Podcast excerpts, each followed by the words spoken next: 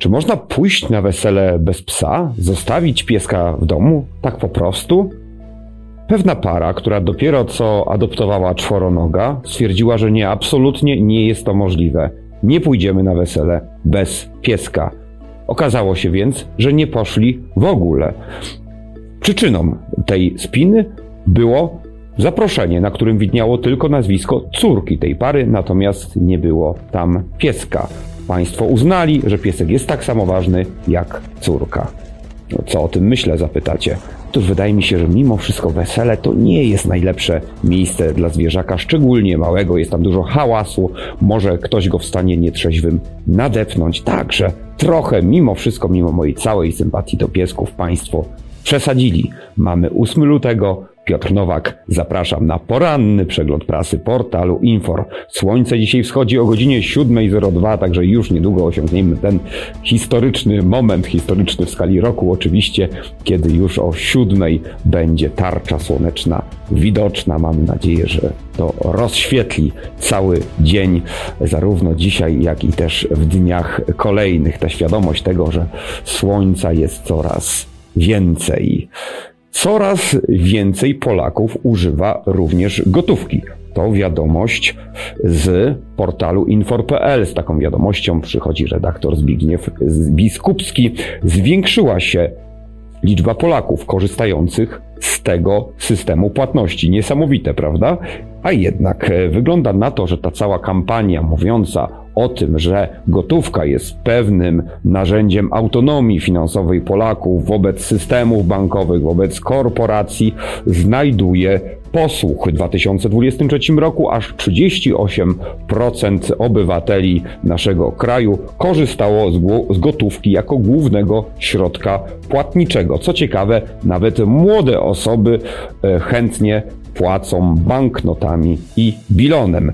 Więcej o tajnikach gotówki, a także o tym, tajnikach popularności gotówki w zasadzie, bo tajniki gotówki to chyba wszyscy znamy, po prostu się nią płaci, e, a także o tym, czy Unia Europejska zakaże płatności gotówką, czy będą pewne ograniczenia w tym zakresie dzisiaj na portalu Infor. Dziennik Gazeta Prawna, koniec programu inwestycji strategicznych. To flagowy okręt e, Prawa i Sprawiedliwości z czasów rządów tej formacji. Program ten miał służyć wspieraniu samorządów, natomiast jego krytycy wskazywali, że służy również ich zniewoleniu, gdyż odbiera dochody podatkowe małym ojczyznom. E, zamiast tego rząd dysponował pewnymi pieniędzmi i przekazywał w, w ramach właśnie Funduszu Inwestycji Strategicznych na takie inwestycje jak kanalizacja, jak e, zielona energia, jak żłobki czy też przedszkola.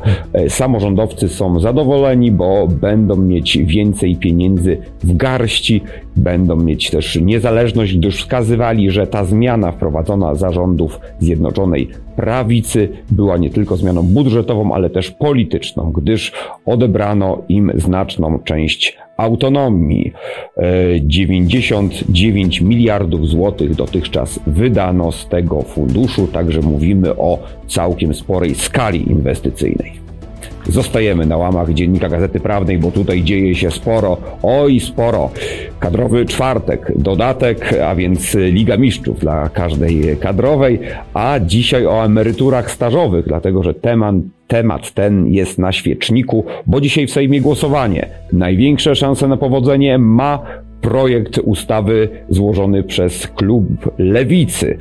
Co on zakłada? Otóż po 35 latach przepracowanego okresu w przypadku kobiet i 40 latach w przypadku mężczyzn będzie można przechodzić na emeryturę e, stażową. Wyjęci z tego będą emeryci, którym przysługuje emerytura najniższa oraz ci, którzy zdecydowali się przystąpić do OFE przy ustaleniu prawa do emerytury stażowej oraz przy obliczaniu nie będzie się stosować okresów pracy rolniczej. To jest najbardziej prawdopodobny projekt.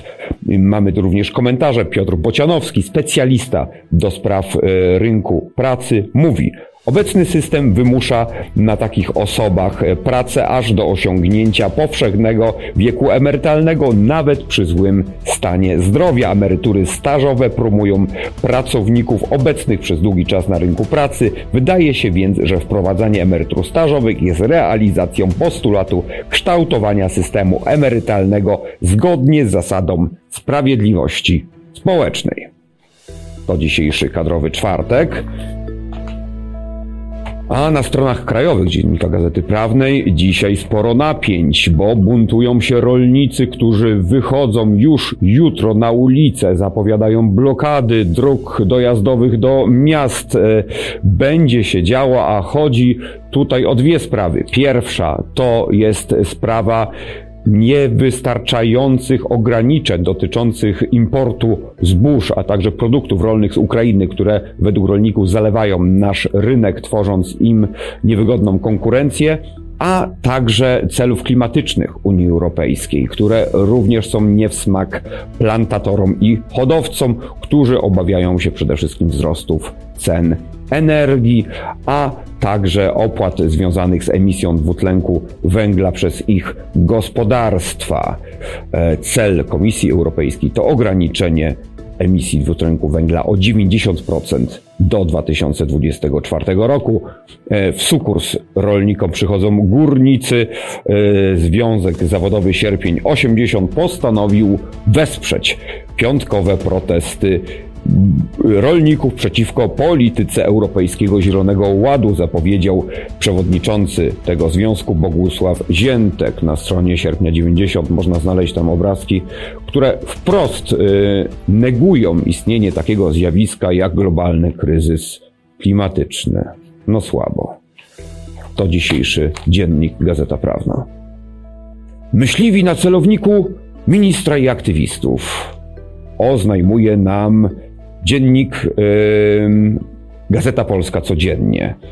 E, w tym tonie, jakże poważnym, e, mamy artykuł o tym, że między innymi zniesiony będzie zakaz polowania na ptaki. Ja tak się zastanawiam, po co ktokolwiek kiedykolwiek polował na ptaki? No, w przypadku takiej zwierzyny leśnej, która się może namnożyć i zagrozić jakiejś równowadze środowiska, no to jeszcze jest zrozumiały, na przykład odstrzał dzików powiedzmy. Natomiast po co polować na ptaki? No to było dla, dla mnie zawsze zagadką. Przeciwko temu protestowali aktywiści z organizacji Niech Żyją, założonej przez Zenona Kruczyńskiego, byłego myśliwego. Wiele lat lobbingu przyniosło rezultat. Będzie zakaz polowań na ptaki. E, minister Klimatu i Środowiska Mikołaj Dorżała zapowiedział również, że ograniczone będzie polowanie na e, dziki. Tu chodzi innymi o e, samice dzików w ciąży, a także przywrócony zostanie okres ochronny na niektóre gatunki. Nie będzie też można polować w nocy z noktowizorami. E, nadal w polowaniach nie będą mogły uczestniczyć dzieci. Natomiast warto zwrócić uwagę, że mm, dziennik Gazeta Polska codziennie wskazuje, że to jest jakiś zamach na wolność. Wolność czego? No, strzelania do zwierząt. Myślę, że bardzo dobrze, że taką wolność się ogranicza.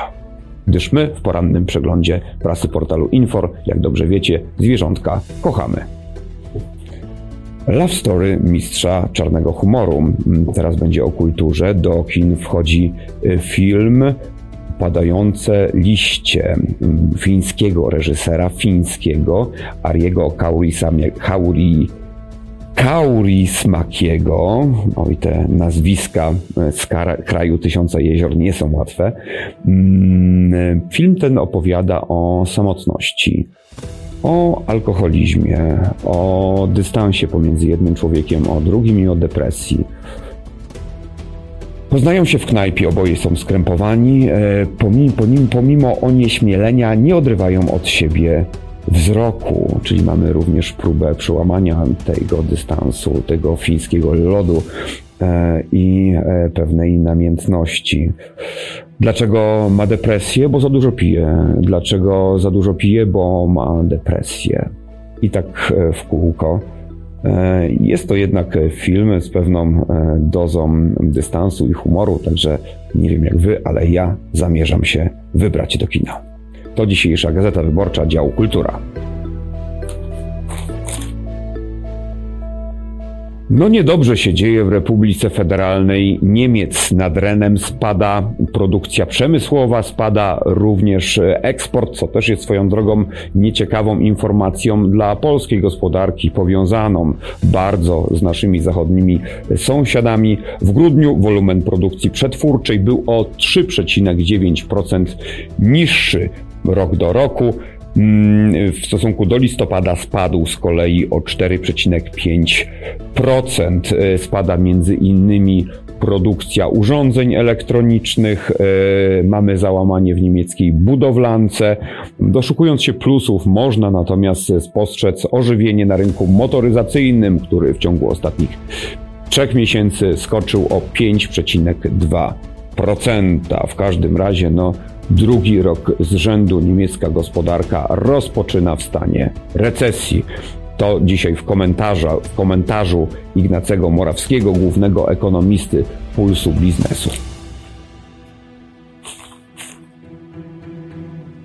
Miliony, miliony zapłaci za wyciek danych swoich klientów e, firma Morele Net, która nie dopilnowała bezpieczeństwa danych. E, hakerzy je wykradli i kara wyniesie 3,8 miliona złotych. Także kara drakońska, ale biorąc pod uwagę skalę, skalę szkód społecznych wyrządzonych przez ten wyciek, no wydaje się jednak, że e, Urząd Ochrony Danych Osobowych zadziałał tutaj skutecznie i słusznie. Więcej o tym e, wycieku, a także o tym, czy będą rosły kary za niedopilnowanie danych osobowych w dzisiejszej Rzeczpospolitej.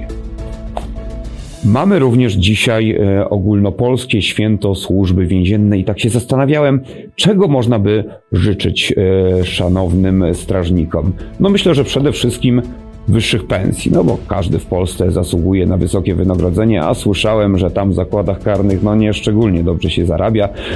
Także na pewno godnych warunków płacowych, ale również e, dobrego traktowania osadzonych, no bo przecież każdy bez względu na wyrok, bez względu na przewinienie zasługuje przecież na szacunek. To był poranny przegląd prasy portalu infor.pl. Żegnam się z Państwem. Do usłyszenia i do zobaczenia już jutro.